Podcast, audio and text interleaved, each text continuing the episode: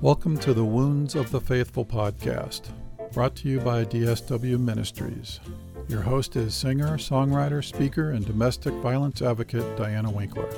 She is passionate about helping survivors in the church heal from domestic violence and abuse and trauma. This podcast is not a substitute for professional counseling or qualified medical help.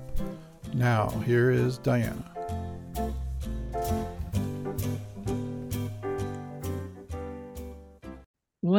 Welcome, welcome. Thank you for coming back to listen to part two of my interview with Tina Smith, a psychotherapist and author of the book Renewing Our Minds in Love.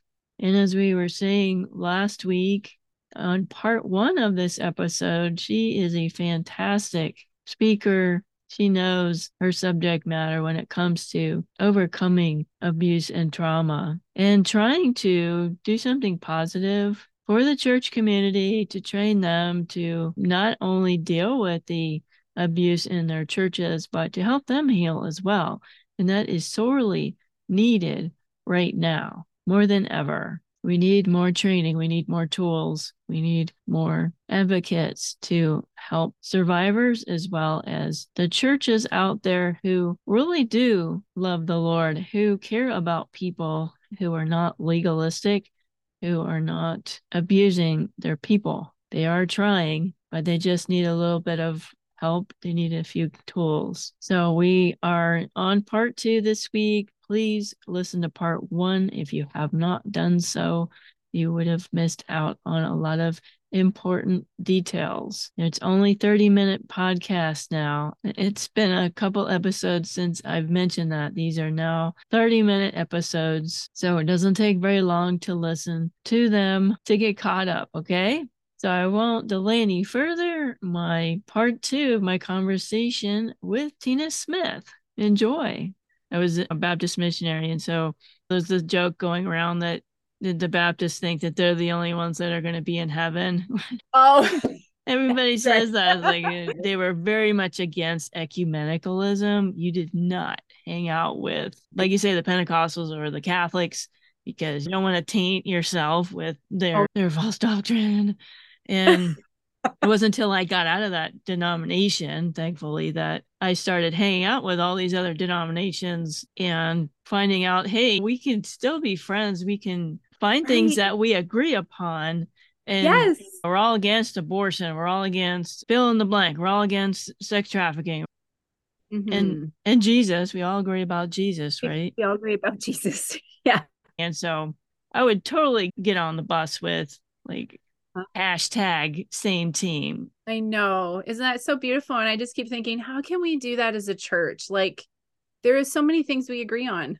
So let's stick to that rather than all the things. Like, I think even you saying when we come to know something about our enemy, even in that, it's like then it says, oh, I like, I have to stay away. I can't, like, because what I know more about and rather than what do I know more about my friend or my brother or sister in Christ? Let's know about that because I would suggest, even within our own biological families, I don't always agree with my family. I don't always agree with my husband or my siblings, but that doesn't mean that I still don't love them and want to connect with them. And so I think if the body of Christ is supposed to love each other as brothers and sisters too, then there's got to be stuff that we can listen to and support. And when we start to do that, there's a huge there's a huge change. One of the uh, areas that I see is bridging the churches, which is really incredible to see how the Lord is working, is mental health. Mental health is something that is showing up in every single church. And the more that happens, I'm now seeing how much it's a bridge to connection in the churches, which is really cool because it's hitting every single denomination. And when churches recognize, I don't know what to do with this, and they reach out for help, I often think when I can run a conference, and I remember a few years, my goodness, I think maybe it was back in who 2018 2019 i ran a large conference and and i always tell people i'm an interdenominational therapist because i believe in unity i believe that there's no denomination is greater than the other when we figure it out there could be one Baptist church and another Baptist church can look very different. Yes. And yes. And I loved in this conference as I looked at, I think there was about 140 people, and they were all representative of the entire body of Christ. We had people in attendance from the Catholic Church, from the Baptist Church, Pentecostal, maybe non denominational, charismatic. And they were all sitting, and it was all mental health conference, and everybody was worshiping together. They were connecting. I was like, this is what it has to look like. This Absolutely. is Absolutely. and it was so beautiful to see and we just came around it was wrapped around an issue that we know people they truly care about the well-being of people and that's what i saw it doesn't mean that everybody in the church really is keen on understanding but there is enough representation of people who really are asking good questions and they're curious and like I would say, even at this ministerial meeting that I was just at, the pastors came up and they said, We are recognizing we don't know what to do. And I thought, what? That is such, like I just said, that is so humbling to hear someone as a church leader to say, I need help. Like we just, we need to do this better. So I mm-hmm. thought, okay, good on you. That is so good. You're going to do right by your church when you ask those questions. Yeah.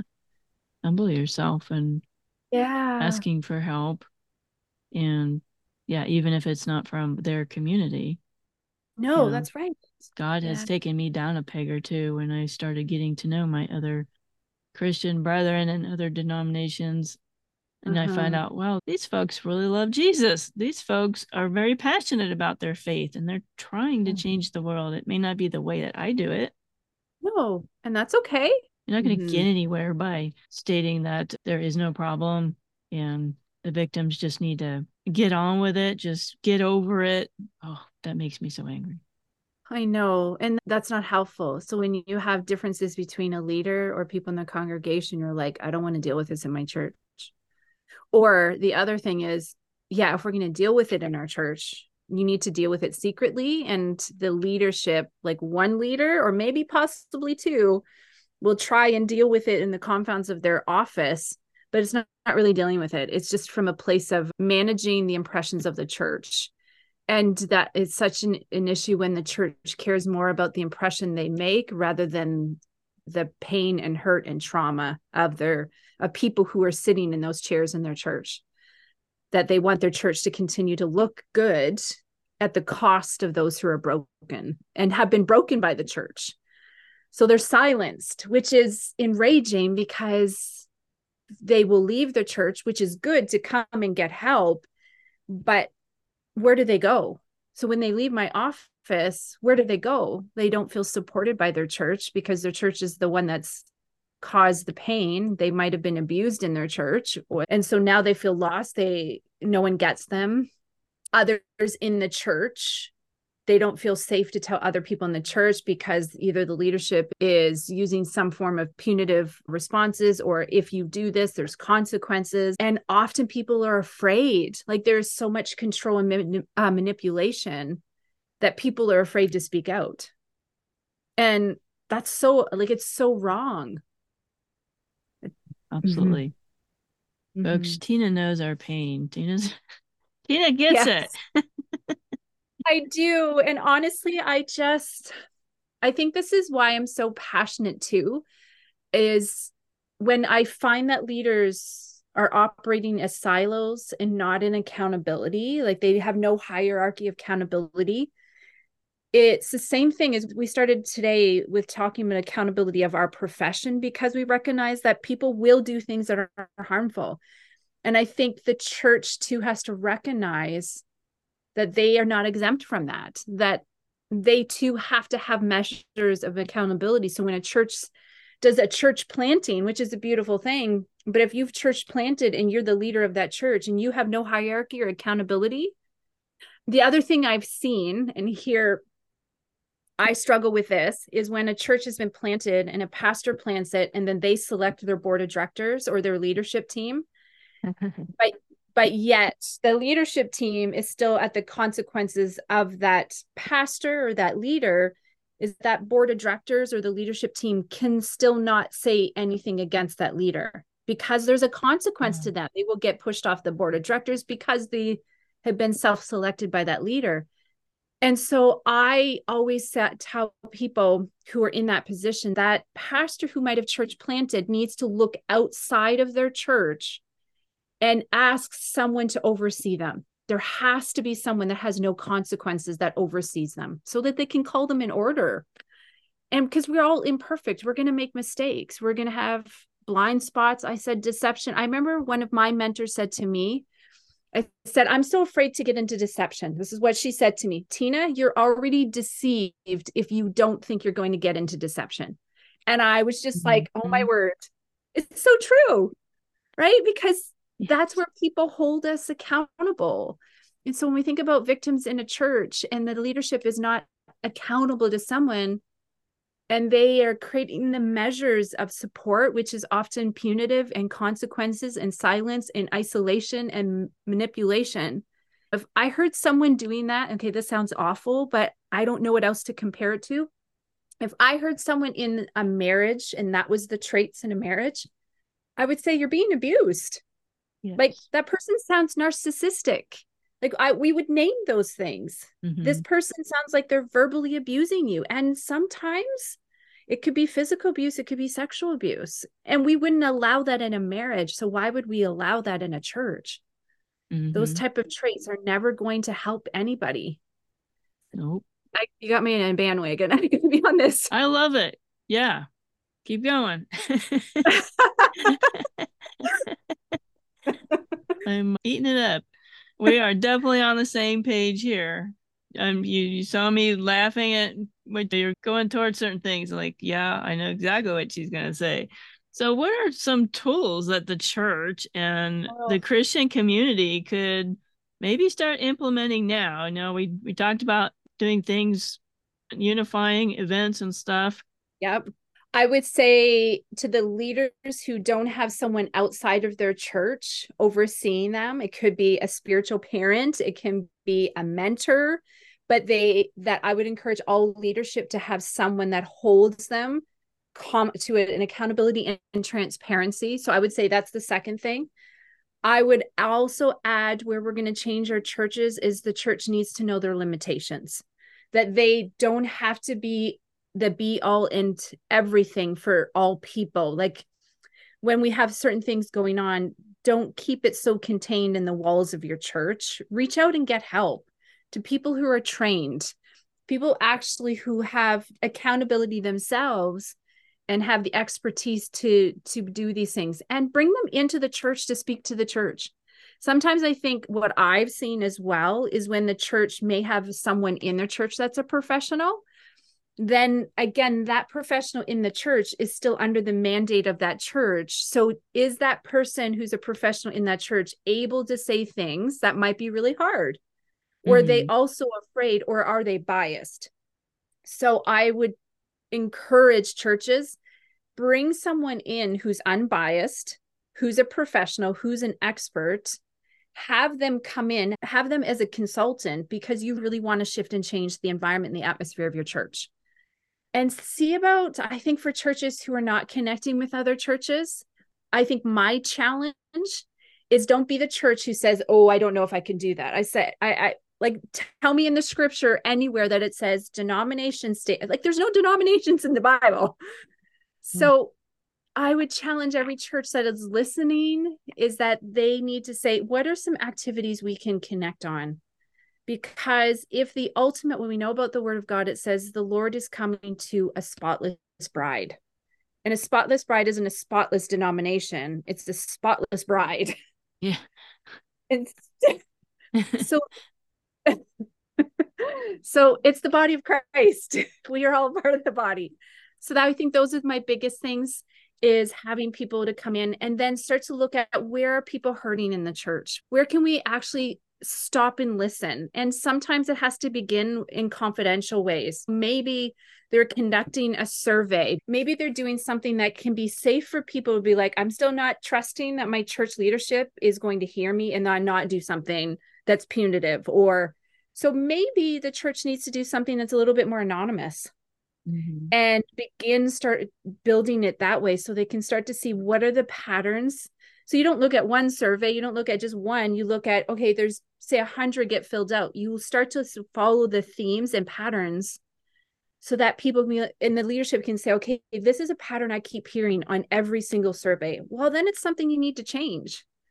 If more mm-hmm. than one voice is saying the same thing about you as a leader or you in the atmosphere of your church, then you need to consider it as something that needs to be changed. Mm. So those would be my my recommendations.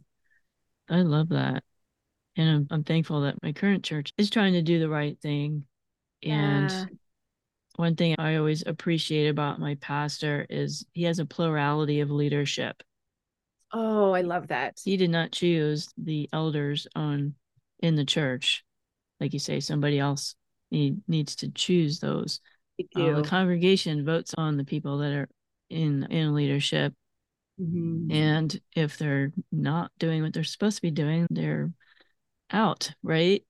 And before coming to the church I'm at now, I had never heard of the pastor talking about his own sin and his own weaknesses and his own temptations and things that he struggles with. That meant so yeah. much to me. And I oh tell him all the time, thank you yeah. for being transparent on the pulpit. I don't yeah. hear that very often that mm. you want your congregation to uh, relate to you that, that you're a human being. You're not up here. I've established myself. I'm the perfect Christian and I'm the pastor, yes. and you guys are the minions. Mm. You can walk right up to the pastor, and I have asked him about a couple of things that were bugging me, and they'll talk to you. Oh, I love that. And that's so, that's how it should be because they too are humans. They just have a call to be in leadership but I don't think that call to leadership says a part of your job description is to be perfect. No. I, yeah. I don't think that's a thing. I don't right. think it, it, should be claimed as a thing at the pulpit. So I it, that's beautiful when you hear of leaders who truly are authentic and genuine and say, "Yep, I'm on the same journey as you are, and we're in this together." Mm-hmm. And that's so so incredible. To it's refreshing when you have that. Oh yeah, yeah. We've had had my pastor on the show twice, and we've talked Aww. about how to find a healthy church. We've talked about oh, that's um, so good. What happens? How do you choose the leaders for the youth? Because we're building a new youth center at our church, doing the building building right now. And I asked him point blank if you found somebody on the church staff that was fondling a child or even another congregant what would happen? Yeah, yeah we'd be calling the police. We, oh, good. We go through background checks. We Google them. We go to the, the pedophile directory. We do yeah. a very thorough search before anybody comes on staff. I know one there was a, a pedophile in our church and he has not been allowed to come back to the church and they kept him off the property. Mm-hmm. They don't tolerate abuse. Women are treated with respect. Women are in leadership in our church and it's a safe place to go. We have small groups for for abuse survivors. We have oh. counselors on staff. They refer out to other professional therapists if they need them. Uh, so I'm again, I'm thankful I have a healthy church and yeah, that's so good. And um, that helps. I think that helps too to see that there there can be churches that are healthy. Yeah, there are out there, but it takes a long time to find them. They are, yeah. Well, and I think you even touched upon the fact that what also contributes to the health is I heard your pastor recognizes that he can't select the, the leadership team that they're that that is a huge indicator even from that place. And so as they continue your pastor sounds like he's humble and he's transparent and people who've been hurt especially by the church they need that experience. They need someone who is like i'm human and i have a story and I am doing this journey too. Mm-hmm. Yeah. Yeah, that's so good. Let's let's talk about your book, Renewing Our Minds in Love. So what exactly are you talking about in your book here? yeah, so my goodness.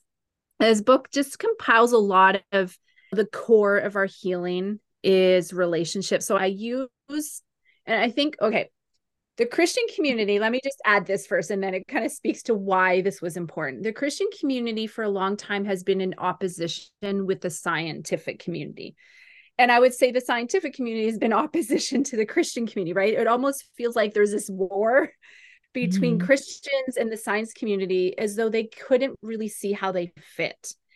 And so years ago i was just starting to ask big questions. Truly i was asking these questions to god. I was like god i just i don't understand. Like i see people coming in my office and i used to call it the oh my the revolving door of counseling. It was just like people would come and they'd come back in with the same issues over and over.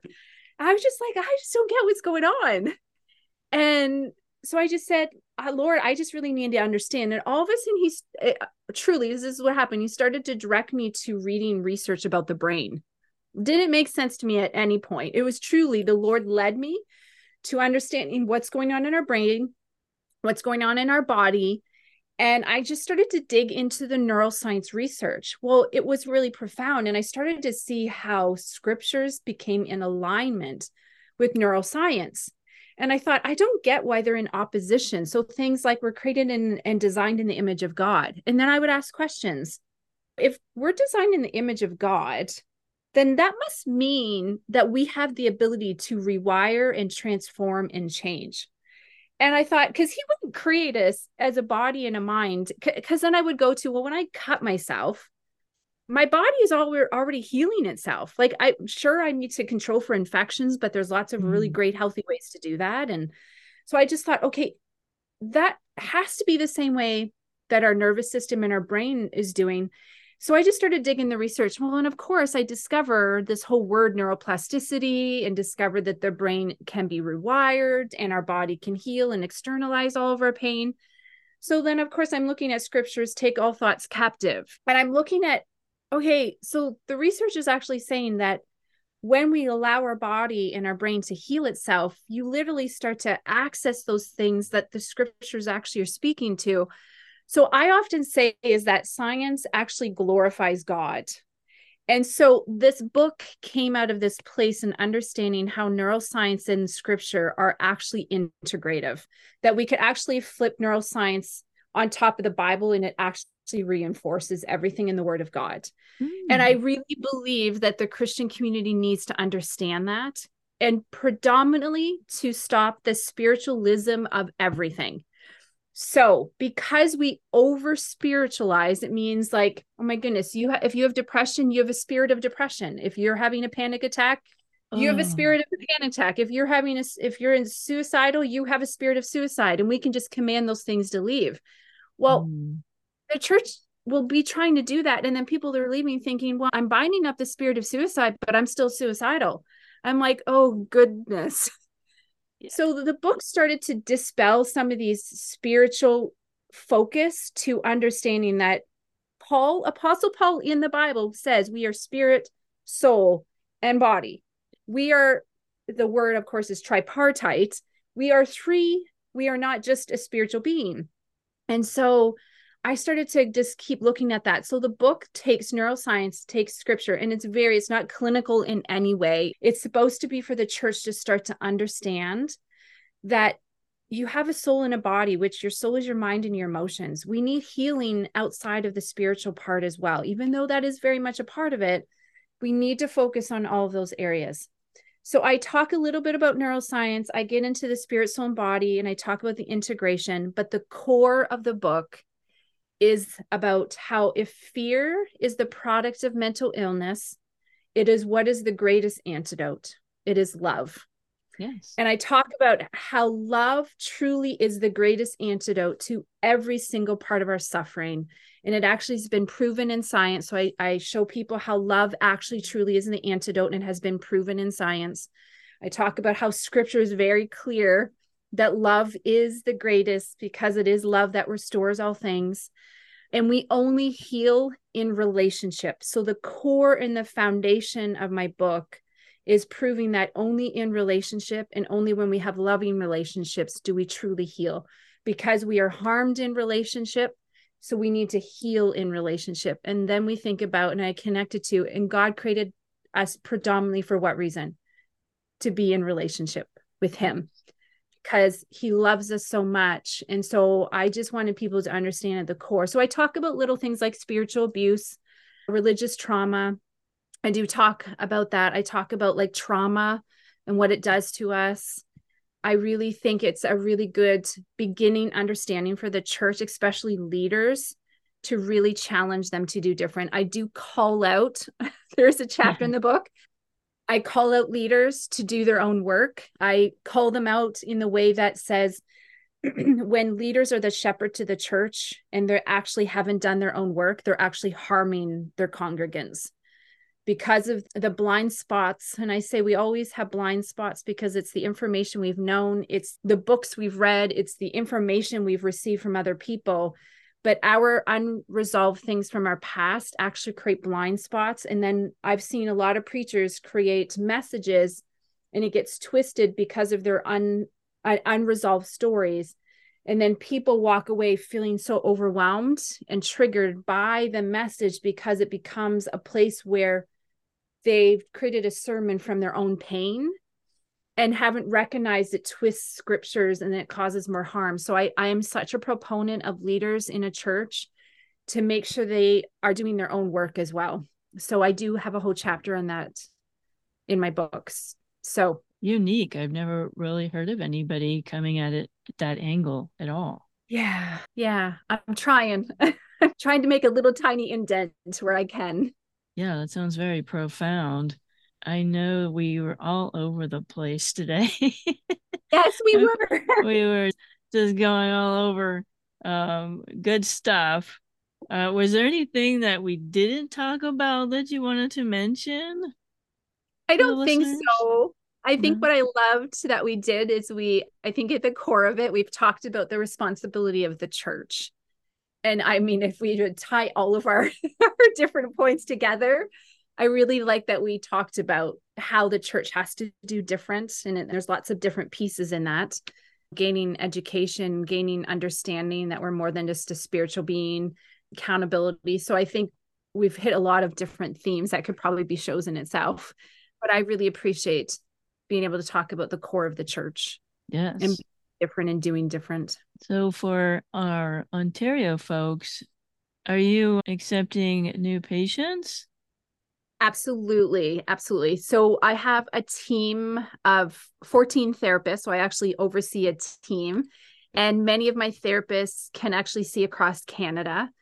Yeah, so when you, they get registered, they can work in different provinces. As social workers, we have to be registered in the province that we see. So I have myself, I have a, another social worker who is registered to be in Ontario, in Saskatchewan, and so we do have different provinces as social workers. But the rest of my team mostly are registered psychotherapists who can support people across Canada.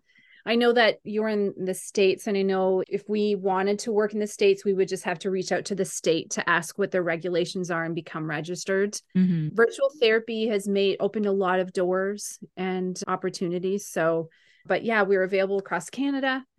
And the practice name is Tina J. Smith and Associates is the private practice, counseling and psychotherapy. And then last year I got charitable status, a not for profit charitable status to provide subsidized financial support for those who can't afford the private practice model, which is insurance and benefits. So it's called Selah Treatment Center, is the not for profit charitable organization. And we're trying to, we're at building stage, which is all supported by grants and donations. And because it's charity, it's a charitable organization. So we're just trying to make an indent. One of our populations is human trafficking We've got a lot of survivors here, and they don't have a lot of support here to work on their trauma.